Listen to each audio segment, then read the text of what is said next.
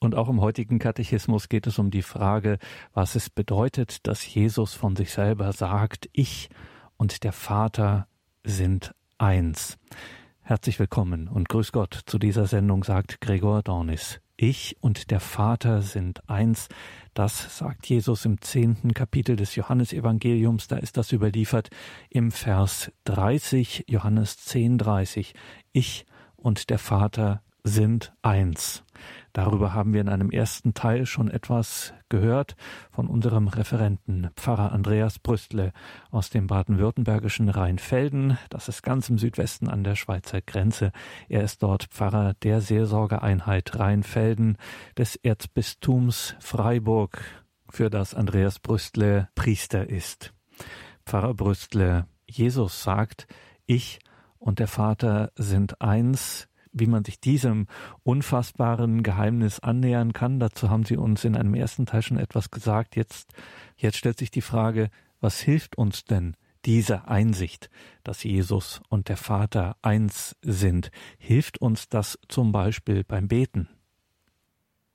Das ist eine zentrale Frage. Diese Frage ist berechtigt. Hilft es uns beim Beten, wenn wir wissen, dass Jesus und der Vater eins sind? Was wir glauben, will uns beim Beten helfen. Was wir glauben, das will uns beim Beten helfen. Also das Gebet ist der Herzschlag unseres Glaubens. Was wir vom Glauben wissen, was wir in der Bibel lesen können, das will zu einer Gebetserfahrung werden. Unser Glaube lebt aus dieser Beziehungsgeschichte des Gebets. Unser Glaube, er ist gar nicht denkbar ohne Gebet. Das Gebet ist sowas wie das Herzstück auch unseres Glaubens. Das Gebet macht uns geistesgegenwärtig im Glauben und schafft Verbindung. Und wir beten ja immer als Glaubende. So beten wir, dass Jesus in dieser Beziehung steht zum Beter. Also der Glaube ist keine Theorie, nicht irgendwie was etwas, was man lesen kann und auswendig lernen kann und dann dann irgendwann habe ich das im Kopf, nein, sondern der Glaube ist ja immer auch Beziehung und Gebet ist Ausdruck von Beziehung zum Himmel. Also wenn wir beten, dann leben wir diese Beziehung. Wir leben von dem, was uns mit Jesus verbindet und was Jesus mit dem Vater verbindet. Wir sind da hineingenommen. Von Jesus, den wir durch die Heilige Schrift kennen, nehmen wir unser Vertrauen auf Gott her. Weil wir Jesus kennen, sein Vertrauen auf Gott kennen, dürfen wir auch darauf vertrauen, dass wir auf Gott vertrauen dürfen. Also wir können aus dem Glauben heraus sagen, dass uns Jesus in seiner Beziehung zum Vater, also so wie Jesus auf den Vater hin gelebt hat, dass er glaubwürdig geworden ist. Was Jesus gelebt hat, ist glaubwürdig. Wir glauben dieser Liebe Jesu zum Vater. Jesus ist für unser Leben glaubwürdig geworden. Also im Sinn, dass wir, in dem Sinne, dass wir Jesus abnehmen, dass wir ihm das glauben, dass es wahr ist, dass er von Gott kommt. Auf Jesu Leben ist Verlass und es ist Vertrauen vorhanden, dass der Weg Jesu uns zum Vater führt. In der Art und Weise, wie Jesus treu war, also wie Jesus die Treue gelebt hat, da zeigt sich, dass der Vater in Treue auch zu uns Menschen steht. Wenn wir auf Jesus schauen, auf sein Leben und er ganz auf den Vater hinlebt, dann können wir sehen, so wie Jesus zu den Menschen treu war in jeder Lebenssituation, dann dürfen wir umso mehr spüren, wie groß die Treue Gottes ist. Zuwendung und Interesse an uns Menschen, also diese Treue, die uns von Gott, von Jesus entgegenkommt, sie ist unaufkündbar, also sie gilt immer. Jesus hat dieses Interesse für uns Menschen, er hat es vorgelebt. Er hat es in seinem Leben eingelöst. Er wollte uns das zeigen. Und er konnte es nicht besser zeigen als durch sein Leben. Also seine Art zu den Menschen, insbesondere zu den Menschen am Rand der Gesellschaft zu stehen, das zeigt doch auch, wenn jemand so etwas macht, wie unaufkündbar Gottes Liebe alle erreichen möchte. Keine gesellschaftliche Schicht wird dabei ausgeschlossen. Gott hat in Jesus Christus nicht gesagt, ich bin nur für diese oder für jene da, sondern diese Liebe Jesu, diese Treue Jesu, sie galt allen Menschen, egal wo jemand herkommt, egal wie das Leben eines Menschen bisher verlief. Gott hat in Jesus, seinem Sohn, für uns alle, da hat er Partei ergriffen, also er hat sich für uns stark gemacht. Gott vergisst niemanden. Wenn Jesus heilt, wenn Jesus betet, wenn Jesus sich den Menschen zuwendet, die man allzu schnell vergisst, viele Menschen sind manchmal allzu schnell vergessen, dann wird dadurch auch etwas von dem Gottesverhältnis Jesu sichtbar. Jesus hat das von seinem himmlischen Vater gelernt, dass kein Mensch vergessen werden darf. So wie Jesus ist, so ist also auch der Vater. Das wussten die Leute damals auch schon, die sich in den Schriften des Alten Testaments ausgekannt haben. Nämlich sie haben gewusst, wenn Gott der Vater Jesu Christi ist, dann ist es auch dieser Gott, der den Bund zu den Menschen nicht einfach aufgibt. Gottes Bund gilt immer. Und wenn wir aus diesem Gedanken heraus leben, dann ist unser Beten immer auch ein bekennendes Reden. Wenn wir beten, dann drücken wir immer etwas aus. Wir drücken aus, dass wir Gott loben. Wir drücken aus, dass Jesus seine Liebe ganz vom Vater empfangen hat. Unser Beten, ob ausgesprochen oder ob wir es manchmal in der Stille verrichten, ist immer auch ein Bekenntnis, ein Zeugnis dieser Liebe, dass Jesus ganz zum himmlischen Vater gehört. Ich und der Vater sind eins. Also trotz des Zerbrechens des Lebens, das wir allzu oft erleben, und jeden Tag oft die vielen und kleinen und großen Tode sterben, die wir Menschen oftmals in unserem Leben täglich sterben, da ist in Gott immer auch wieder Ostern zu finden, da ist Leben zu finden.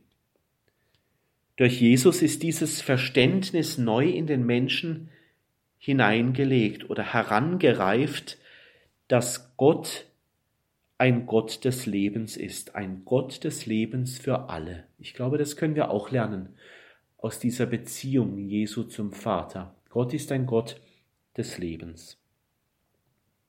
Leben bricht also immer dort auf, wo diese Verbindung Jesu zum Vater besonders deutlich wird, wo die Verbindung stimmt zum himmlischen Vater. Dort kann das Leben fließen. Dort geht ein Lebensstrom aus.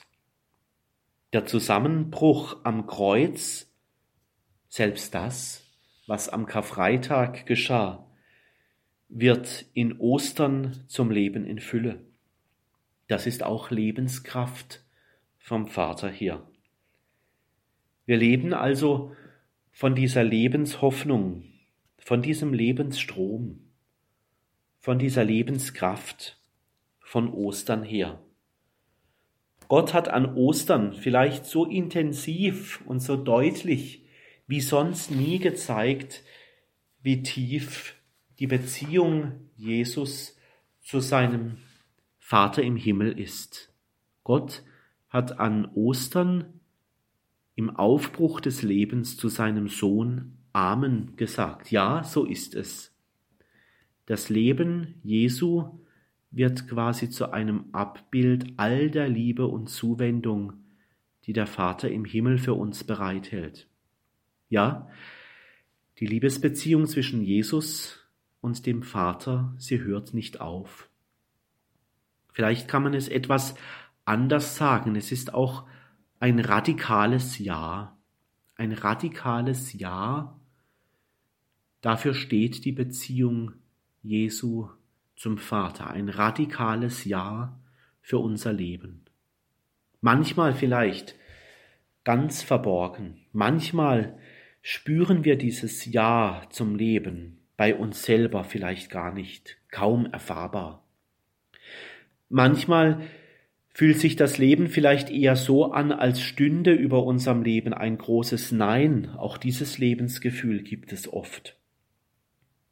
Etliche Leute lesen bei einem solchen Lebensgefühl dann immer wieder gerne in der Bibel, weil sie sagen, sie möchten sich im Lesen der Bibel, im Lesen der Heiligen Schrift immer wieder in dieses Ja Gottes hineinlesen, damit diese Geschichten, wo Gott zu uns Ja sagt, wo aus dieser Verbindung von Jesus zum Vater so viel Kraft kommt, wo die Wunder in der Bibel geschehen, zum Beispiel, dessen muss man sich immer wieder selber vergewissern und deshalb ist es gut, immer wieder mal in die Heilige Schrift hinein zu schauen. Manche erfahren das, wenn sie einen besonderen Gebetsort haben, sich wieder neu in das Ja zum Leben hinein zu fühlen.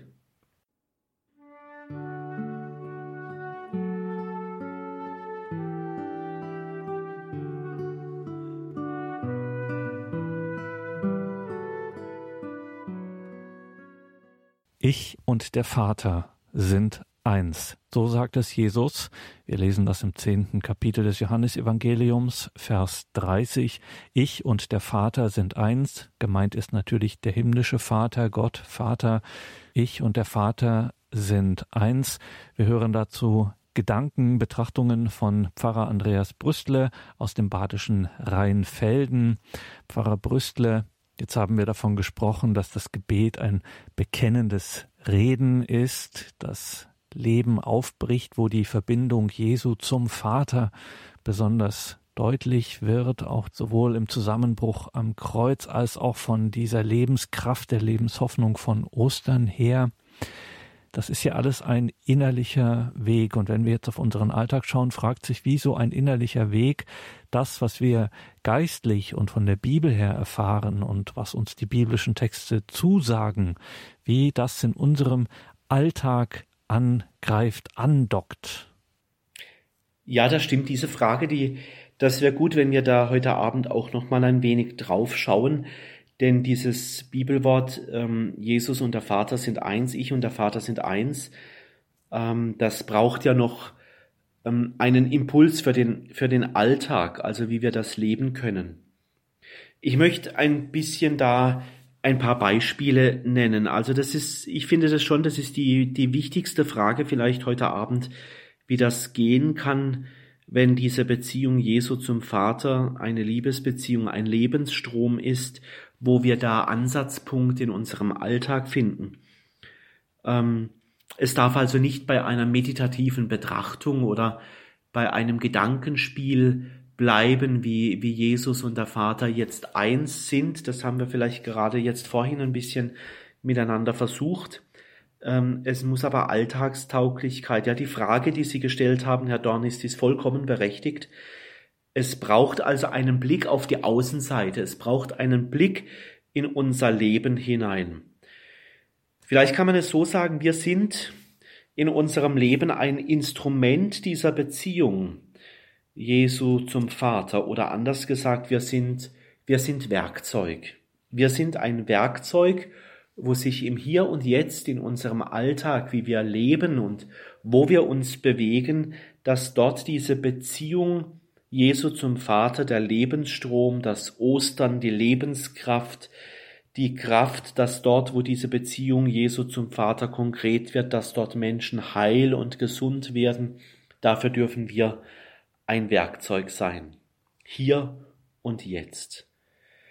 Was wir also von innen her erkannt haben im Lesen und Betrachten dieses Bibelverses aus dem Johannesevangelium, äh, diese Gottesliebe, die muss irgendwie einen Ansatzpunkt finden im, im Alltag. Also etwas von dem darf sichtbar werden, wird eingelöst in unserem Alltag. Ja, man kann vielleicht sagen, Der Glaube verlangt sogar danach, dass er alltagstauglich ist. Sonst, wenn der Alltag nicht alltags, wenn der Glaube nicht alltagstauglich ist, dann bleibt ja all unser Beten und unser Nachdenken über den Glauben, wenn sich davon im Alltag nichts zeigt, dann bleibt das irgendwie unser Beten auch irgendwie hohl, leer oder so, so unfertig. Oder der Glaube wird nur zu einem Gedankengebäude, aus dem man aber nicht leben kann. Also diese Gefahr besteht. Und deshalb die Frage, wie geht's im Alltag? Ein paar Beispiele, also die, die ich so spontan nur kurz anreißen möchte, nämlich vielleicht aus der frühen Kirche, so also bis ins siebte, achte Jahrhundert vielleicht, da, da hatten die, die Christen und diejenigen, die über den Glauben äh, geschrieben und äh, etwas gesagt haben, die haben da ein Lieblingsthema gehabt. Da geht es oft um das Bewusstsein, dass wir auserwählt sind. Wir sind auserwählt.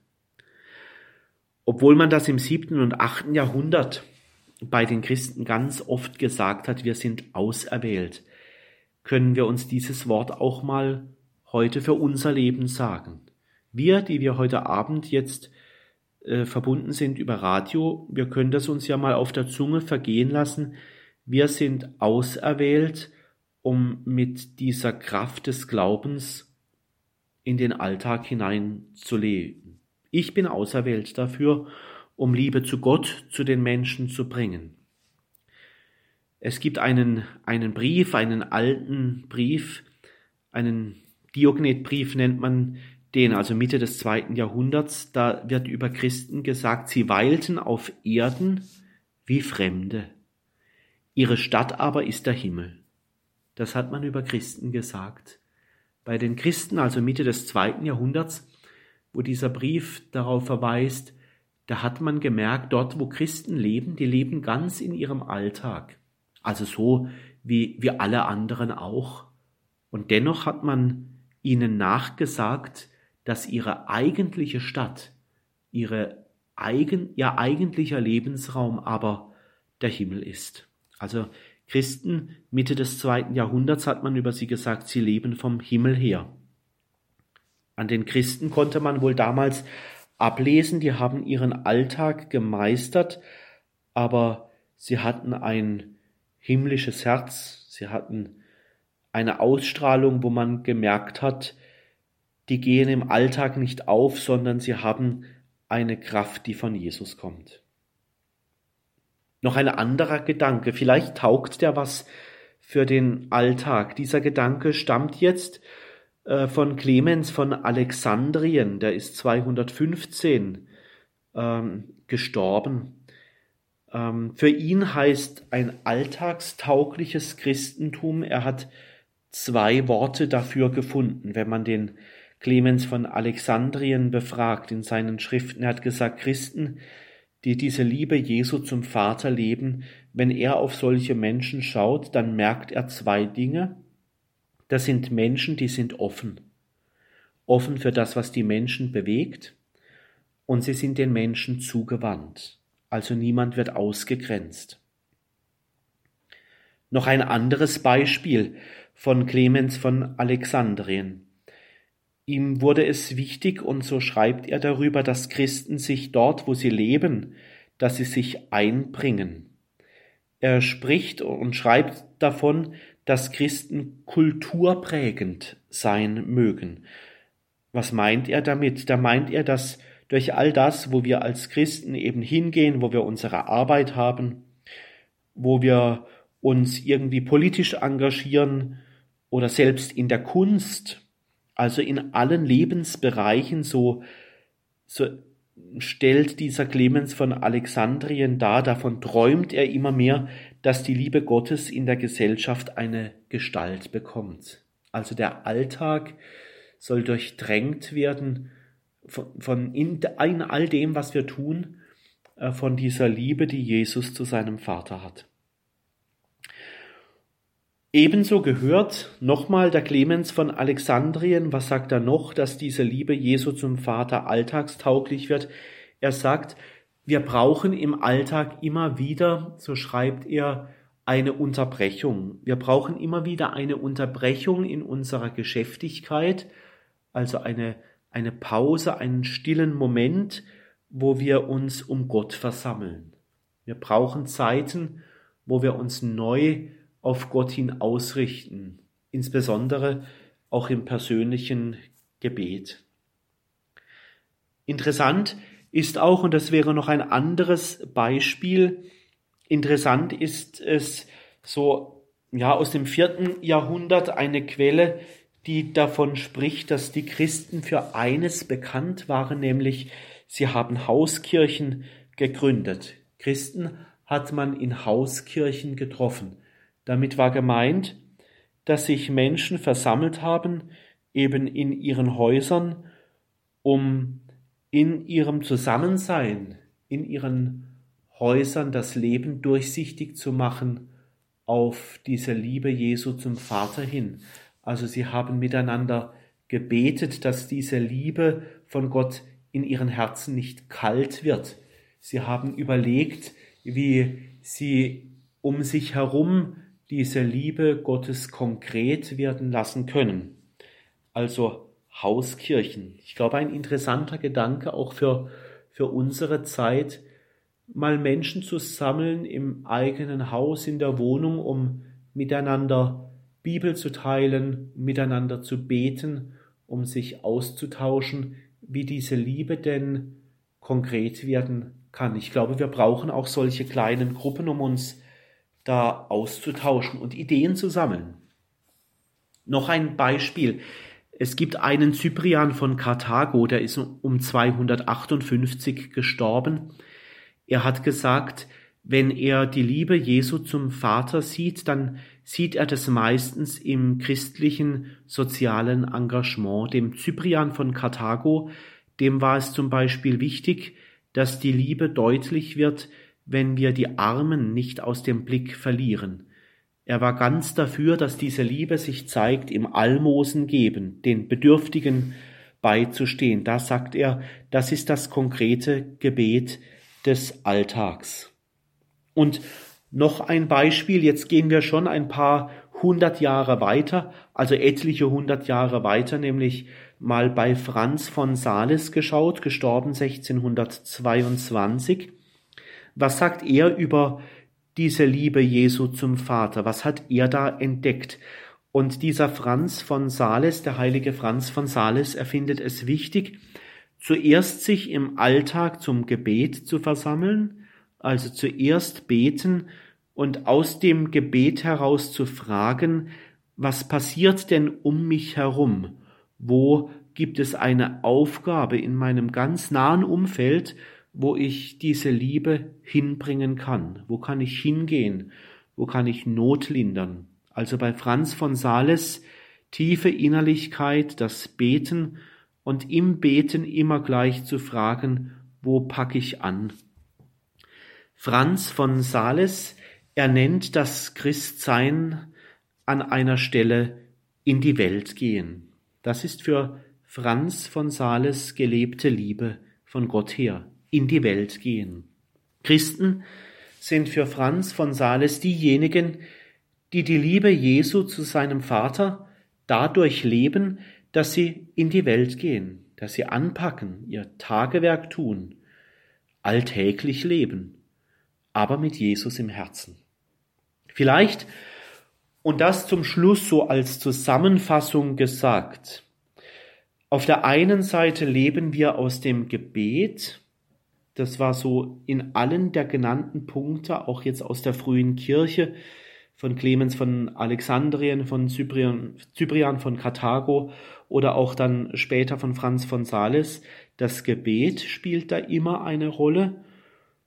Und dann spielt noch etwas eine Rolle, nämlich dass wir unseren Lebensauftrag erfüllen. Also, um es nochmal mit Franz von Sales zu sagen, in die Welt zu gehen.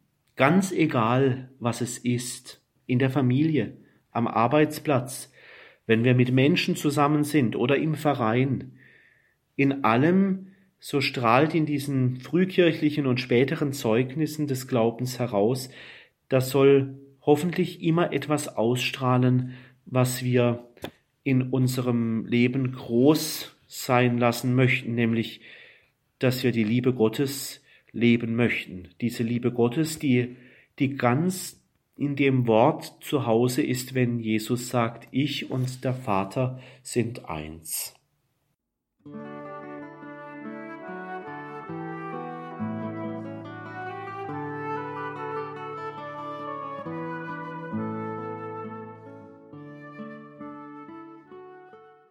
Ich und der Vater sind eins.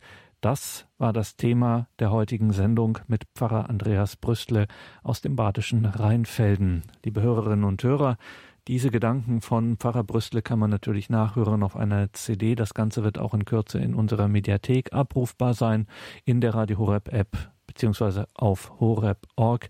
Versäumen Sie auch nicht unsere Auftritte in den sozialen Netzwerken, Facebook, Twitter, Instagram, unseren YouTube-Kanal alles auch eine schöne Möglichkeit, Radio Horeb weiter zu empfehlen in diesen Plattformen und Menschen aufmerksam zu machen auf Radio Horeb Leben mit Gott.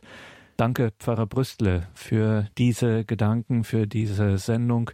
Wir bitten Sie zum Ausklang noch um ein Gebet und um den Segen.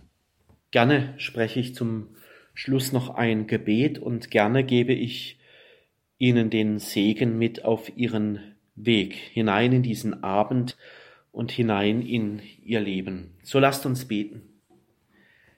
Herr Jesus Christus, du hast ganz vom Vater im Himmel her gelebt. Dein Blick auf ihn hat in dir Liebe und Solidarität zu den Menschen hervorgerufen. In deinem Leben hast du eingelöst, dass du der geliebte Sohn des Vaters bist.